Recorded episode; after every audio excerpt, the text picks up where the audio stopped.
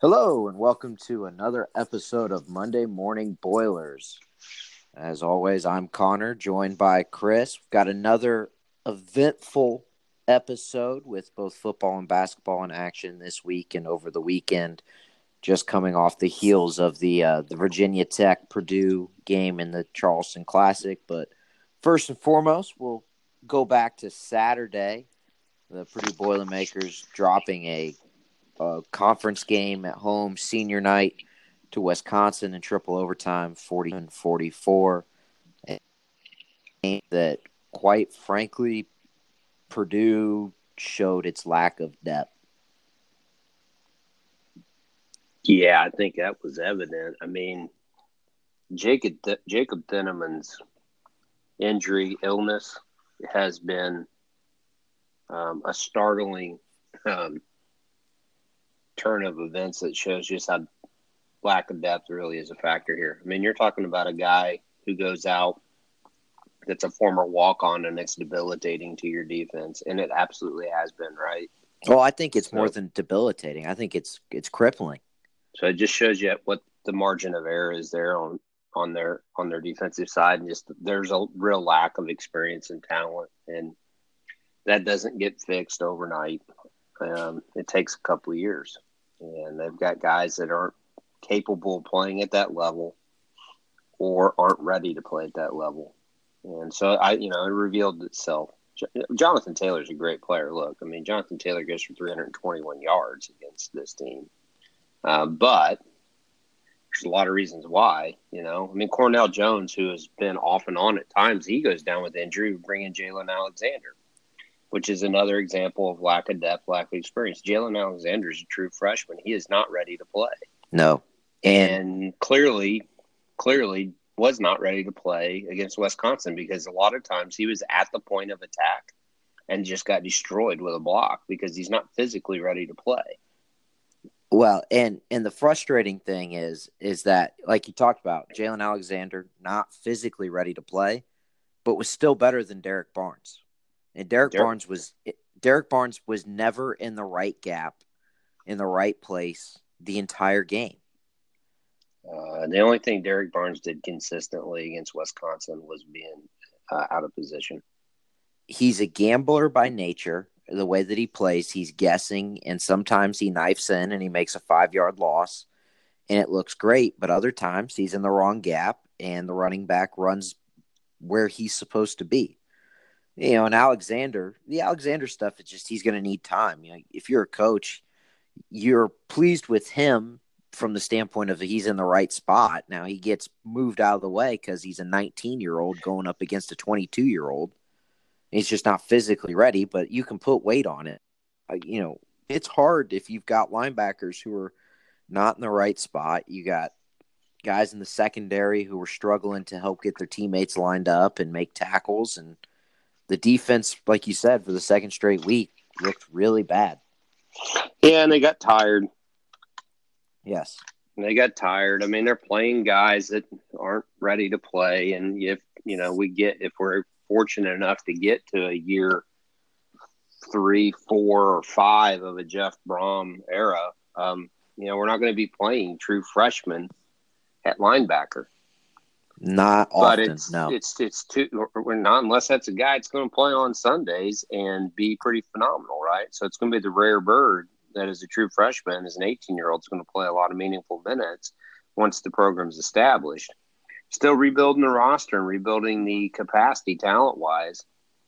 So Cornel's injury, and I don't. I think he bust, busted his hand or something. I don't know what he did. Um, you know, Press is a guy in the service who's not ready. And then the same thing at the safety. I mean, we're playing Brennan. Yeah. Who he's not a Big Ten Division One safety.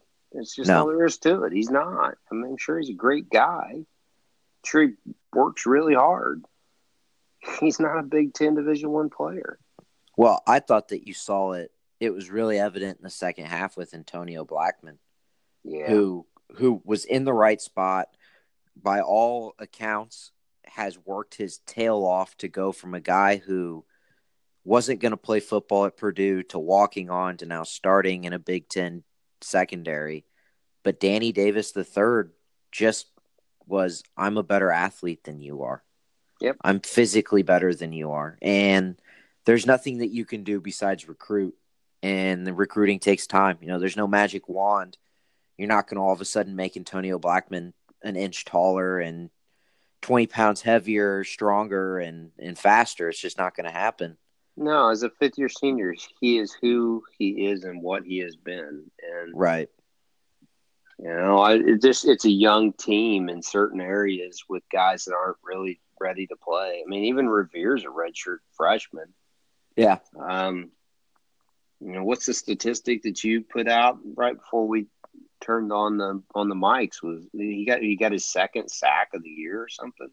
Yes. Yeah, he right? got his second sack of the year last night. And I mean, we're just your, he's our he's our feature defensive end, right? Yeah, he's your starting defensive end. Right. I mean, it's just they're a young team, and they just they're going to need time. I thought they played with quite a bit of heart and fight, given all of the physical disparities, and you know to take them to what three overtimes and yeah. have a, and have a shot to win it. I mean, there's a lot of fight and a lot of want to in the team. They just need more time in it and, it's got to get done on the recruiting trail and in the weight room. That's where it's at.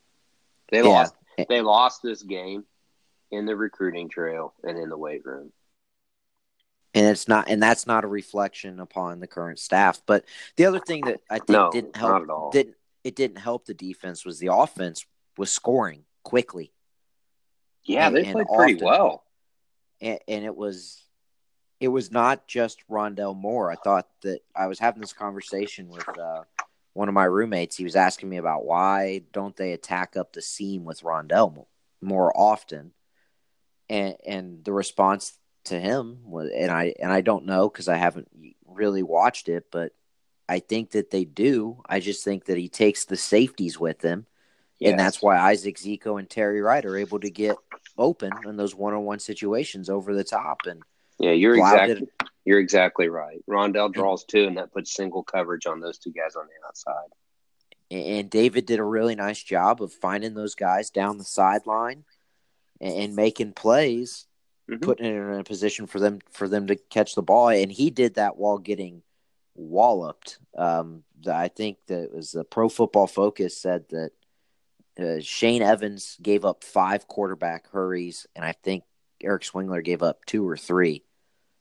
The left side of the line was not able to hold up. Phys- once again, one of those deals where it's a physical thing, right? Physically could not handle the pass rush coming from Wisconsin, and I thought that the offense still was able to produce. I, the offense was good enough to win a ball game. It really came down to the defense. I, I thought the staff made a nice adjustment in scheme, and I, I hadn't seen them do that until this game, where they actually went with both tight ends in the game at the same time and put them on the left side to help Swingler and, and, uh, Evans and Evans both, you know, on that side of the line. So I yeah. mean, they basically just it's a numbers game at that point, right? Right. Um, because it's a, it's a weakness. I they made adjustments given the limitations of the talent level. And we talked about, you know, the injury to Grant Hermanns was going to be a huge thing, and it clearly has been the last two games. I mean, Eric Swingler's really struggled, yes. and the team has struggled. The bigger story here, or the you know whatever the bigger causation of the outcome, is again it's the lack of depth and lack of, of, talent on the defensive side of the ball. And uh, they've done a great job with what they have, but mm-hmm. the, inju- the injuries, the injuries are starting to take a toll and and yeah, and, and and mount up here, and that's that's why they lost. Well, and it's like we said, it's the previous regime, right? You win nine games in four years, you're not going to recruit well, and the guys work hard. I have no doubt of that, but you can work hard and still not be physically capable of performing at a high level in Big Ten games, and, and that happened down the stretch of that Wisconsin game. So, I'm going to ask you a series of questions. I want you to give me honest answers. Yep. I'm going to give you a name, and you tell me whether this guy would play for Wisconsin. Yeah. Brennan Thieneman. No. Derrick Barnes. No. Antonio Blackmon. Nope. Jaylan Alexander. Not right now. No. Okay, I'm talking right now, dude. Yeah. Okay. Yeah. Yeah. Uh, Cornel Jones. Yes. Think you would? Yeah, I think physically Cornel is is capable of playing at a high level and has shown that. Gio, Giovanni Reviere. No. Okay, so there's, I mean, not to pick on these guys, but it's to say they're not ready in many of those cases, right? Right. Or they're not at this level. Yeah. In, in, in some of them. And half the defensive team wouldn't play for the opponent. We're Right. outmatched. We're outmatched. You got to Yes. fix that in recruiting, and you got to fix it in the weight room. Takes time. Takes time. The fact that they were in this thing to three overtimes and lost by field goal is a credit to the kids, you know, and their desire and their effort and the coaching staff and the, the positions they put them in. I don't think there's any reason to hang your head about this game. No. And, and add on top of that the very obvious distraction that it is with the the Jeff Brohm to Louisville rumors. And you know, you've got in the middle of the week Dan Dakich just spewing stuff left and right. But that and you know, coaches try to isolate their players from from that noise, but those guys are walking around on campus getting asked questions by their classmates. You know, they have access to the internet. They're reading and, and seeing the same things that you and I are. And Do you think have- it's a, do you think it's affecting them? I think I I think it would be I think it depends on what has been told to them, right? Yeah. So uh, Jeff Brohm said after the tweet that that Dakich had about that Brohm was going to take the Louisville job, he said he had to address it after practice, and I think that was like on Tuesday or Wednesday. And so, depending on what was said there, I think it absolutely affects guys because if if it was said, "Hey, I'm I'm leaving," or "I'm I'm really considering leaving," well, now guys are trying to consider their future, especially the younger guys or the guys that could graduate and go elsewhere in a year. You know, I think that there are a lot of factors that can play into it, and maybe maybe we're totally off base, right? It's our own paranoia getting to us. Maybe Jeff Brohm, right? Maybe Brohm pulled everybody together after practice, said, "Hey, I'm not going anywhere. I'm looking forward to building this thing up." We're going to hear about that in two weeks, right? He's going to turn down the Louisville job, and everybody's going to be excited for football again. But I think until that happens, we're all going to, you know, I'm as guilty of it as, as anybody. I was telling you, I was watching the sideline. I'm like, gosh, those guys, they just have no life. They look like their coach told them that he that he's leaving. But it also could have been that it was 33 degrees outside and it was raining at one point, and it's hard to stay excited when you're freezing on the sideline. I saw the body language at, at the end of the game after the after the clock ran out or you know the game was over and there's there's no quit in them. They're clearly playing hard. They're playing to win. I don't Yeah. know if it's casting a a cloud over the team or not. It's certainly casting a dark cloud over the fandom for whatever that's worth. Um, Right. Is it affecting the play on the field? I, I I don't know. I mean, I think they lost to Wisconsin because Wisconsin's bigger, stronger, faster, and athletically superior. I mean, that's that's fact. They are. They're a better. They're a better team. They're a better team, and the fact that we were even in it, I think, says a lot about our Purdue players want to and desire, and the and the how good the staff is. Wisconsin's a better team physically. Yes, they are. And, and moving moving along now, you've got the rivalry game, the old Oaken Bucket game in Bloomington with IU. Both teams at five wins, and kind of like last year, winner's going to have a chance to to get the bowl berth, and I think that will be an exciting game for the Boilermakers, a chance to to clinch back to back bowl berths and, really continue to try to build some forward momentum with the program. Yeah, I think for to me the the focus on this one's going to be just put up a ton of points because Yeah, you know a tough environment to go down there and play. There you've got a little bit of sting left from last year where they were bowl eligible if they'd won and we beat them. right. Uh, so we're hostile environment on the road. Our defense has got some challenges still in it, and uh, I think just it's just going to be a street fight, and that whoever throws the last punch probably going to win. So we need to we need to go vertical. We need to take top off their defense and just take shots and try to make some big plays and outscore them.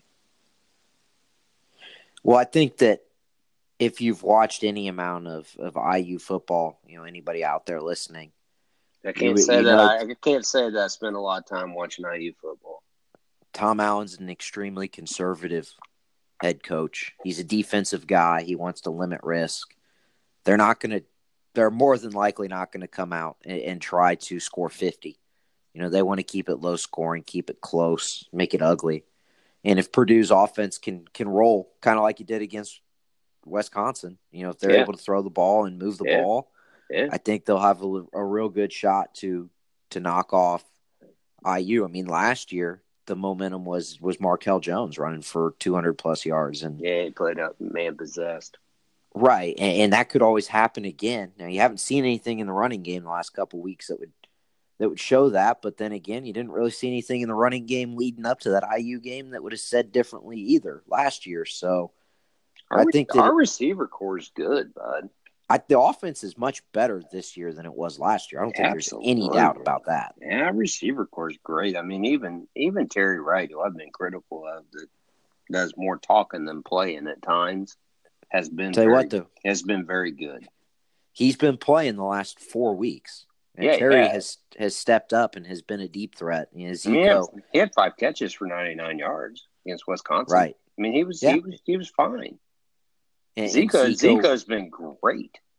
Yes, other than the fumble through the back of the end zone, but then he made a great catch, and I think it was the second overtime period. It was either the second or the first, where the where Blough just on the first play threw it to the end zone, and he was able to to grab it over the head yeah. of the corner. I mean, the both those guys have been really really good out I on think, the edge. I think we need to. I think we need to go to Bloomington and try to put up thirty five plus.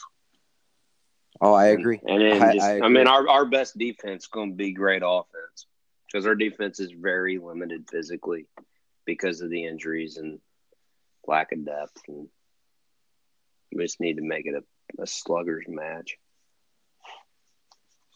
I I could not argue. We got a lot you, to play. We got not, we, not... we got a lot to play for too. By the way, yes, we win. Yeah, they're bowl eligible. bowl eligible, and you end, yeah. in the end, you get the season a chance to you end the regular season on a positive note after dropping two in yeah. uh, one in disappointing fashion and one in heartbreaking fashion. Yeah, here's um, what I, I, mean. On uh, I we were better than Minnesota and laid an yes. egg. Wisconsin was better than us. They were. They're yes. better. They're a better team. We didn't lose to an inferior team against Wisconsin. We hung in with a team that I think is considerably better. To be honest with you. Right. right. They're at least further along in the development of their program. They're better. They're better. Anyway. So, well, yeah, moving from the gridiron to the hardwood, you know, the Boilermakers yeah. down in Charleston, uh, this really over the kind of the extended weekend. Uh, I don't I don't really know that at this point there's much reason to talk about the the Appalachian State and the Davidson game. Uh, we'll just go ahead and look at the Virginia Tech game, and you and I had kind of been texting back and forth throughout the game, kind of making our observations. And I think we both feel like there were some really good things that we saw, but also some things that Purdue's going to have to work on, not only getting ready for Robert Morris on Friday, but just on the season as a whole. I don't feel bad after this Virginia Tech game, do you? No, I thought that it was a it was an incredibly encouraging loss. We're we're a legit top 25 team. Yes. I didn't I didn't know if we were or not. I mean, that ranking doesn't mean anything. That well, that ranking's because of last season, right? I mean, so I didn't ask know. yeah, I didn't yeah, know. ask Villanova. At. We're ask Villanova. We, we're legit. Yeah, right. Uh, they're struggling hardcore, but I mean, we're a legit top twenty-five team. Yes, that that's an unbelievably good Virginia Tech team. It really is. They're quality, man. And and here's yeah. the thing for the listeners: if you want to know what the Boilers are going to look like in two to three years on the on the hardwood, it's that Virginia you just Tech saw it. team. You just, yeah, saw, you just it. saw it. Oh man, you know, if four guards playing around one big, skilled, can get after it defensively and can shoot it, share the ball, play team team offense. I mean, Virginia Tech's the model for what we're going to look like in the next two to three. This team mm-hmm. right now is way better than I thought they would be. Yeah, they really are. You know, I'm upset they lost. Yeah, you know, I'm disappointed. I'm. I think it revealed some things that you need to work on from a coaching standpoint, and that's positive. It's why you play these games early. Right. Right. Man, yeah. Think, well, there's nothing to be ashamed of in that game. No, I mean, I thought that you saw for the first time why Purdue was so excited to get Evan Boudreaux. Yeah, that after, dude's after, that dude's awesome, man. After he he was going to go to Xavier, Chris Mack decides he's going to Louisville, and he reopens, and coach Coach Painter and the staff were able to to pick him up, and he had the first half that they're going to need from him at times, where he just shows you why he was the leading scorer at Dartmouth in the Ivy League. Like he he's skilled and he can get buckets. Yeah, he just hustles, man. He does. Yeah, I mean, he just hustles. Eh, even in the second half, and he cooled. I think he would have had twelve or thirteen in the first half, right? I think he, he ended up with eighteen. So, but at the end of the game, you know, he gets two offensive rebounds on a free throw miss.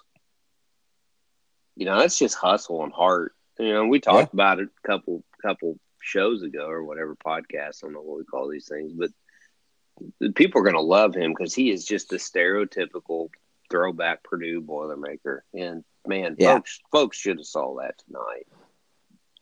Well, you know who else is kind of that way too, and he demonstrated it a little bit tonight. Uh, Sasha Stefanovic.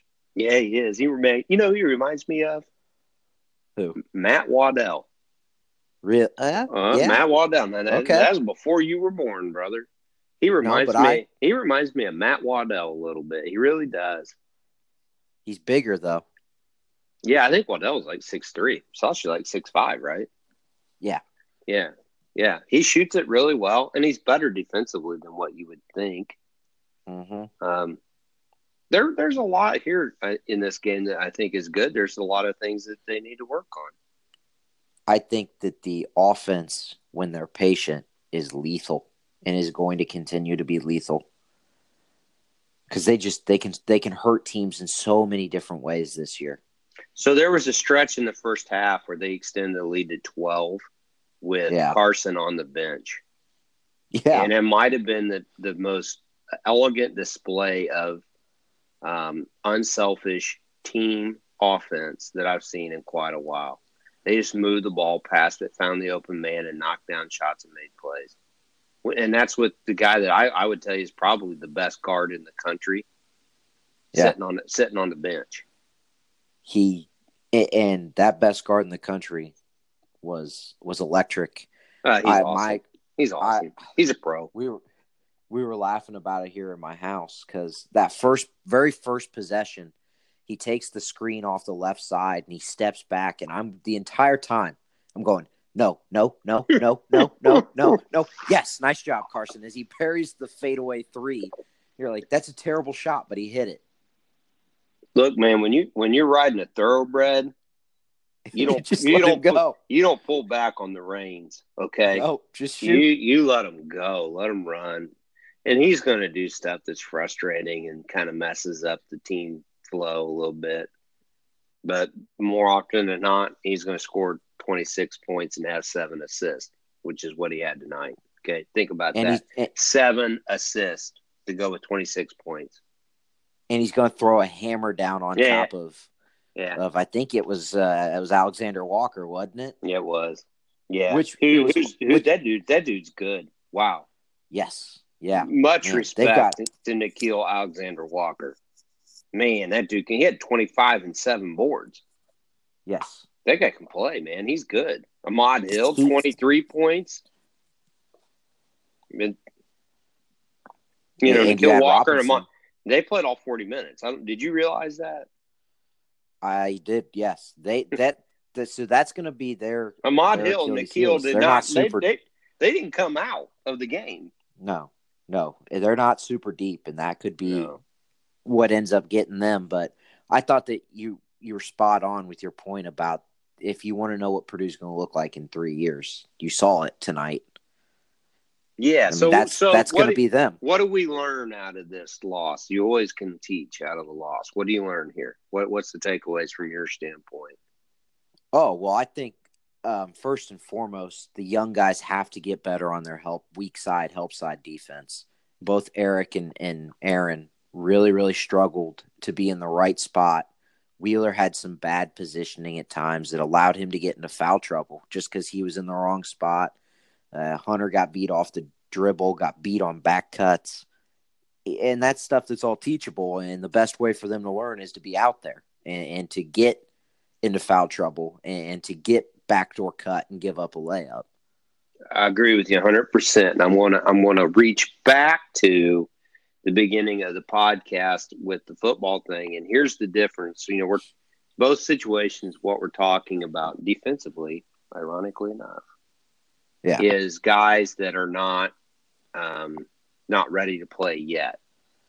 Right. Okay, so Jaylan uh, Alexander not ready to play on that defense. Um, you know, when we look at Aaron Wheeler and Eric Hunter, and they're not really ready to play yet. The difference is, is Aaron Wheeler and Eric Hunter Jr. physically can't compete at this level, and they're Yes. going to be fine. About January, uh, late January, early February, Aaron Wheeler and Eric Hunter are going to be just fine. They got their Mhm. first taste tonight of what legit Division One basketball feels and looks like. Because Yes. I'm telling you, those guys at Virginia Tech are, are ballers. And the only thing Yeah. you pointed it out, and you're dead on with it. The only thing that really is going to hold back VT is depth, and they're not super deep. And uh, as long as they can work around that, they'll be fine. But Aaron Wheeler and Eric Hunter had to actually guard legit players tonight. They were, they weren't just bad defensively, but they were atrocious. Yeah, they were awful. They were awful. There's film don't lie. Okay. Yeah. And, and they're going to get exposed in film tomorrow. Yep. Okay. They were they were bad. They were bad in a lot of ways. But it's all fixable, it's all correctable, it's all teachable. And they have the Mhm. physical ability and the physical size to to learn and be fine. They're just it's a young, super young team. so here's here's the interesting thing, and this is the one of the bigger differences between this year's team versus last year's Purdue team. Both so Eric Hunter, like you said, is atrocious on defense, right? He was. I hate to say it. He was The- not very good.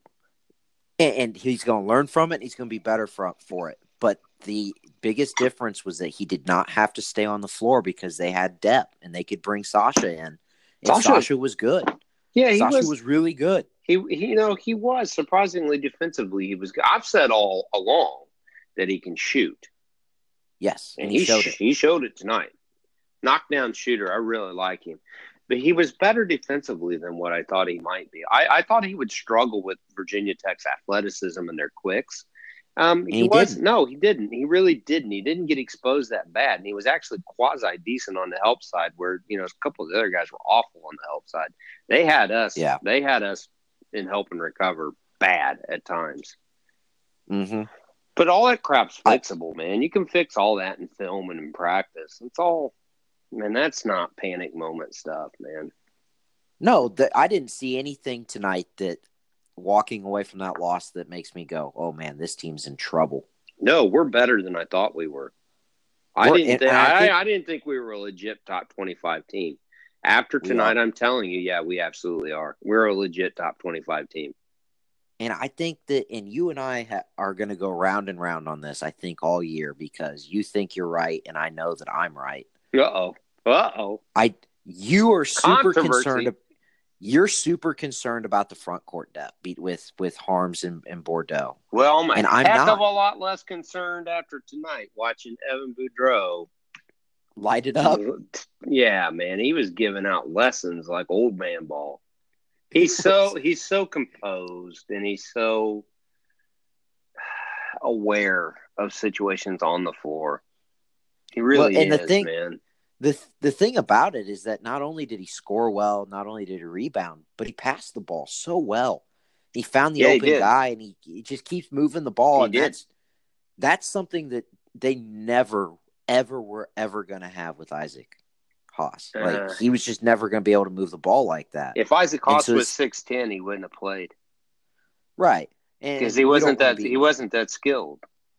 Yeah, we're not going to be you know super negative and, and harp on No, the past. great, great guy, man. Great Purdue Boilermaker. Changed the culture of the program, right? but they are but limited they're in more his skills. They're Sure, more and way more versatile this year. and it and it showed. And I and you think you thought it was going to be a bigger issue, and I'm still standing by that. Eh, I don't think that you can name more than three or four guys in the Big Ten who are going to cause them an issue on a night to night basis. Yeah, I'm not going to argue that. I watched two of them play today because I'm a basketball geek, and I'm telling you, yeah, yeah. It's the, the- Nick the- Ward. Nick Ward is a man. Okay. Yeah. And uh, the Juwan Morgan's good, man. Yeah, but Juwan Morgan's a four. I don't. He's like I don't care. Juwan Morgan's good. he's very good. And we're gonna. I, and I understand we got our first. We got our first listener question that we're gonna talk about during this this show. That Yeah, I so think, let's just- I think Jawan Morgan will come up. Well, let's talk. Let's finish up with with the guys here on on Okay. the on the Yeah. hardwood. I mean, Right. moving forward, what what do we need to see in emphasis here? What needs to? What do you know? We're a legit top twenty five team. Pleasant Yes. surprise. Well, so I think I think there's two things, and, and I think uh, I've I've picked I got one on offense and one on defense. We'll start with the one on defense, and I think they just have to continue to learn, Mhm. and I think that's that's the appropriate word for it is learn, learn where to be, learn the situations, how where to be on help side, how to go under screens versus over screens, when to switch. It's just it's a learn. It's going to be a learning process. How to communicate effectively. You know, like Boudreaux, Haarms, like a lot of the returners, they all are, you know, used to being out there in the chaos when you're playing against a team like Virginia Tech that wants to go quick and they're going to shoot from all over the place. You know, the the the no, the new guys have to learn. Okay. And, and then on offense, they have to be a little bit more patient. Mhm. You know, you talked about with the thoroughbred and Carsen. and Yeah. I'm not. There's not a shot that Carsen can take that is a bad one if he can get it off, it's a good shot because he's just that type of player. But he does do some things that mess the flow of the offense up when he comes down and he shoots eight seconds into the shot clock. Yeah, I'm not going to disagree with you on either one. You know, Coach Painter and his staff are as good a teachers of this game as there is in the game, period. Certainly in the Big Yeah. Ten. I mean, there's, I mean, I, Beilein and the guys at Michigan are really unbelievably good at it. And I think, I think Yes. that, I think the guy at Ohio State actually is a really good teacher of the game, which will be a nice Oh, change. yeah. Holt- nice change Holtmann. pace. Nice change pace for them in Columbus. Um, but I think those guys teach the game really well. I have no doubt that they can teach defensively what needs to be done. And then, yeah, offensively, yeah, I think that's a part of it. But he goes back to that old cliche about I'd rather I'd rather teach a Rottweiler to sit than a you know poodle to hunt. Um, Right. so you got to let Carsen be Carsen because he makes your whole team better. Yeah, I, I don't disagree. And I think one thing that we kind of glossed over that is a super important takeaway from tonight was that they were able to function offensively with Carsen off the floor. I'm telling you, that period where they ran the lead to 12 in the first half with him on the bench was a glimpse of what they can be offensively when they move the ball and they're unselfish. Yeah, I don't I don't disagree with you. I thought mm-hmm. that and, and that's going to be important because there are going to be nights where Carsen gets in foul trouble or you know something happens and they have to find a way to score outside of Carsen and Yeah. Yeah. the the ability to move the ball and they're just so balanced and and even the young guys even though they struggled defensively like you know Wheeler's able to hit a 3 Stefanovic hits a couple threes you know Boudreaux's obviously really efficient and effective Grady was a, Grady was efficient in the first half. Grady Grady did exactly what he needed to do on offense, which was be open and knock down shots when he was, and be an Eight. opportunistic scorer. Eight points and seven boards on the night from Grady. That's a fantastic output. We'll take it. And Nojel didn't try to do too much on offense. He was played within himself. You know, and so if those guys are able to do that, then He's- I think that this team's in great shape. Nojel's done a nice job in the last week and a half of uh, really embracing his role, which is the defensive shutdown guy, and Yes. then uh, rebound out of the guard spot and and make some hustle plays. You know, there were big sections tonight where they took the ball out of Nojel's hand, Mhm. and he, and he really played off the ball, and that's really he's really good there. Nojel Eastern's a huge part of the puzzle here. So a lot He- to feel good. A lot to feel good about. It's a two year project with these kids. They're young. Yes. They're incredibly talented. They're way better than I thought that they were. They are a legit, They're certain. Yeah. they're a legit top twenty five team, and I did not think that before this tournament in Charlotte or uh, in Charleston. I'm sorry. I, I, I, I- didn't know. I didn't think that they were. They are. They absolutely are. They just played neck and neck with a really talented Virginia Tech team. The announcers kept saying it, and I don't disagree with them. It looked like a sweet six, uh, an elite eight type contest. Oh yeah, it absolutely had Had- that that Had that feel, yeah, absolutely. All right, so let's get to our listener question. Uh, one of our one of our Yeah, so- multiple listeners has a question that we're going to talk about. I guess. So uh, we before we get there, got a couple things to announce. We are going to start taking questions for for each episode. Uh, we have a Twitter account, uh, Monday Morning Boilers at MMB or MM Boilers. Uh, the both M's and the B in Boilers are all capitalized. And then also we have an email. Uh, if you'd rather send us an email, it's uh, at Monday Morning Boilers at gmail.com. And I believe that we also have a Facebook too. You're handling the Facebook. I- Facebook's for our senior uh, citizen crowd because everybody knows that uh, the dating app that started at Harvard now is for uh, grandparents to trade pictures of their grandchildren and talk about what medications and ask on. questions and ask question and ask questions about Purdue football and basketball. Right. So it's So Monday our morning. first Mor- Monday morning boilers is the Facebook page. Be sure to go like it, and uh, we're going to share our content on there and, and try. We want to we want to get as much fan engagement as possible because we appreciate everybody who's listening, and we want you to feel like you get to be a part of the conversation. All right. So if you send in a question and it's a good one, you you might make it on the show, just like our buddy Will in South Bend, who uh, this was before the the Arkansas game had sent us the question: assess IU's thrashing of Marquette and how you expect the Boilers to match up with their arch rival this year. Now, like I said, that was before they went on the road and dropped one in uh, Woo Pig Sooie Town Yeah. uh, there against the, the Razorbacks, but I'll let you go ahead and, and kind of lay down what you felt like you've seen so far from the Hoosiers. Uh, they got four guys out with injury that would be contributors for them. And so Yeah. I think that's a big part of it. Uh, which IU team are we going to see in January? I think, and our, our, our you know, folks out there in the podcast link can check. I think we play them January 19th. And I believe it's at home. And then I think we played them the second time on the road at their place exactly one month later on February 19th. So I, I don't know. It depends on who of those four guys are back. Because right now, uh, they got two guys that can do something for them, and that's Ro- Romeo Langford, who, Mhm. who has come with great fanfare and advanced billing, and then you know Juwan Morgan.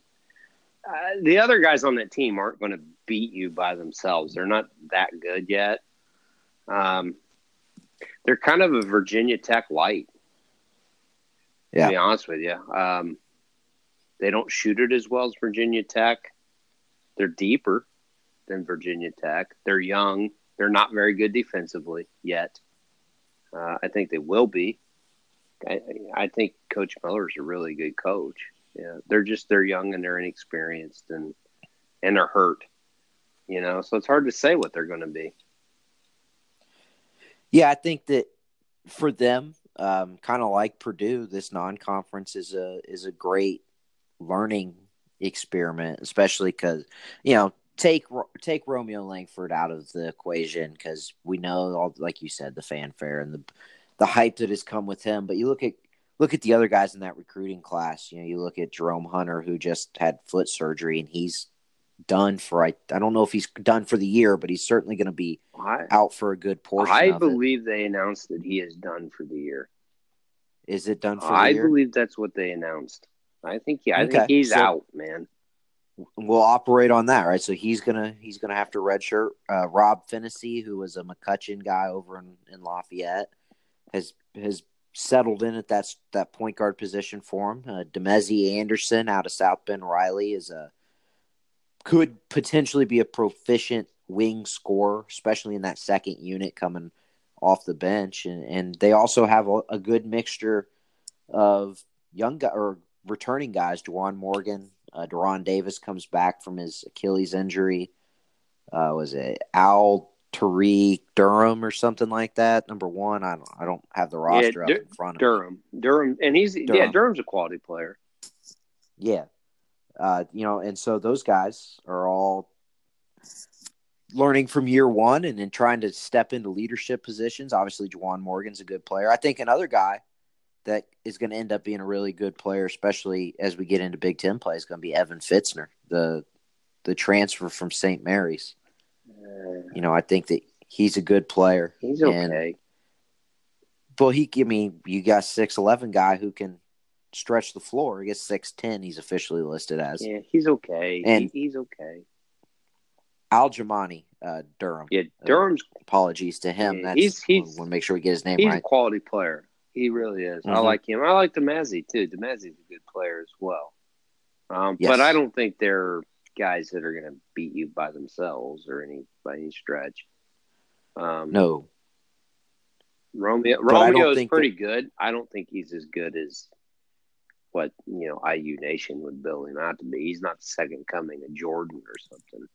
Um, right. He's well, good. I thought he's, that Arkansas. He's good. He's good. Yeah, he's really good. I thought I thought Arkansas did a nice job against him and showing that you know there are a lot of six six guys who play in Division One basketball. Yeah, so that's that's the interesting thing about Romeo Langford that I guess I'm going to declare my ignorance for all the world.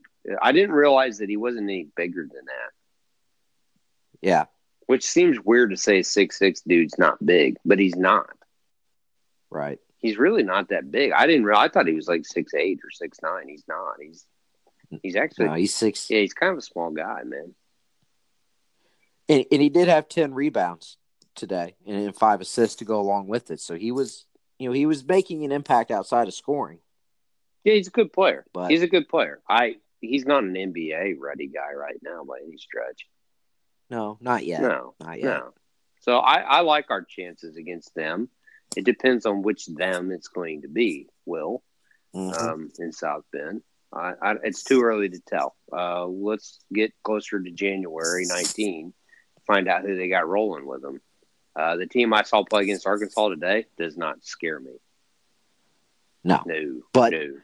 then, but you're also talking about a team that did dismantle Marquette at home, and once again, you kind of go back to the is the the little number at the next to the name this early in the season. What's that really mean? Maybe Marquette's not as good as people thought they would be, but still, you beat a you beat a top five or you beat a Power Five program that badly. That's you know, you're not chop liver. You know, well, I'm not. I am not saying they're bad. No, I'm not, and I'm not saying you are, but I think I think I think they're in the top. I think they're a top five team in the Big Ten. And that's saying something because the Big Ten's off to a blistering yeah, start. dude, Michigan's good. Oh my gosh. Yes. Oh. How did they get it? How did they get another six ten dude from across the pond not, who can shoot? He's not six ten. He's six seven, but Iggy okay. Iggy can play. Ig- that dude. That dude's good. Wow, he's good. Wearing wearing the same number as Wagner. Well, Thirteen. He's good. I think he had twenty. Yes. I think he had twenty today. Uh, yeah, he's good. Um, Poole and Livers both took a step in the off season, which isn't shocking. Right. You know, if you're if you're somebody who watched a lot Xavier, of Xavier Simpson's quality. Michigan's a great team, man. Yes. Yes, they're they a great team. My lands, they are good. But I you know, back to IU, I think they're a top five team in the conference. Absolutely I do. Yeah. Um I would have told you prior to this weekend that I thought we were kind of middle of the pack. Uh, I think we might be. I don't know I that's we the might. I case. think we might be a little bit better that. I think so too. Yeah, I, and I and and we're only going to get better as the younger guys get more comfortable and they are the game starts to slow down for I agree. I think it's going to be. I've said it a hundred times already on this podcast. I think they're going to be really fun to watch over the next two seasons and watch the development. I think it's going to be really cool. Yes. I agree with you. Um, for the Robert Morris game, kind of the one thing that I'm really looking at, and I've I've been talking to you about this in private, but I'm prepared to now go ahead and and, and make it a public Watch out statement now. here on the podcast. Watch out now. I think Eric Hunter's got to look for his his offense a little bit more. Yeah. And he's got a good opportunity against Robert Morris because they're going to need him. They they could have used him tonight. They could have used a second ball creating scorer off the dribble tonight. Now it may not have been the difference in the game, but he would have given Carsen a little bit of extra relief, and it could have helped the offense, especially when when Carsen's off the floor. Yeah, I agree with you. I mean, he he is really good attacking the rim. Yes, and he has not shown that, and I think it's because he's trying to fit in and he's unsure of himself.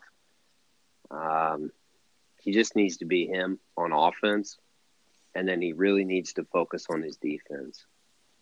He we really we need him to be to be that attacking guard in the screen and roll game, and in the open sure. floor. Uh, come January, we, we're going to need it. We're going to need that depth. And that's why I think he needs to have a game, especially against somebody like Robert Morris, where he goes and gets 15. Yeah, it's a get healthy game. Yeah, right. Like he doesn't have to. He doesn't need to explode for twenty. But if he can get twelve or fifteen, kind of find himself confidence wise, as he's and like you said, he's trying to fit in. He's trying to figure out where he fits within the the framework and the fabric of the the offense and of the team. In so I'm going to tell you the same thing holds true for Aaron Wheeler, who um, at yes. times on the floor looks like a six nine guy that used to be six one, um, right? Because he was right. Like yes. he really doesn't know what he's doing. where his game is at, and yeah, what we need him to do is to utilize that length and that athleticism in and around the rim, and he tends to not. He I don't know if he's allergic to paint or what, but he needs to. he, he might be. Yeah, he needs to get inside and use that length in that in the springs to get in there and get some offensive rebounds and some putbacks and quit hanging out at the three point line and you know, he needs to be a pick. Any, anytime he puts the ball on the freaking deck and tries to go to the rim, it's not going to be good. No, and he and and he definitely needs to stop shooting the two dribble pull up. Yeah, I don't think it's really that, what we're looking for from him. It's not his not his game. No. He needs to shoot spot up threes yep. and, like you said, hang around the hey, rim he, and, and, be an athlete. He's actually pretty good with the spot up three. You saw him hit one in the corner tonight, and yeah, yeah, he's a he's good, good when his feet are set. He's yes. not going to probably do the pull up he's not going to be uh, Carsen Edwards shooting off so, balance over two uh, guys. Uh, no, no. Uh, so but between, okay. between, you don't need him to be. No, between now and January, we need those two guys to kind of get some things figured out because we need them. Yes, Evan Boudreaux is better than I thought he would be.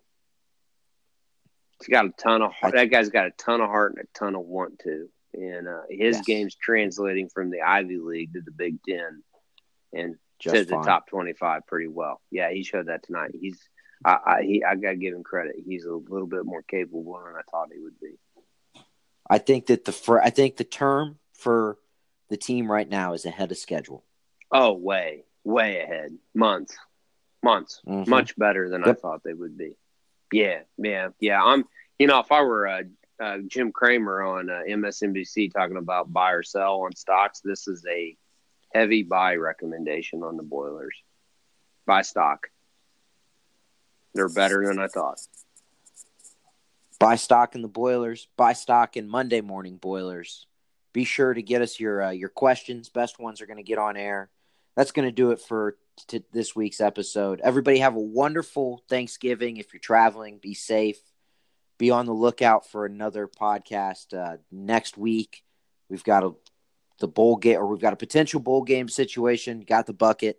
We're gonna have some basketball as well. You know, everybody have a wonderful week and weekend and holiday, and of course, boiler up and hammer down.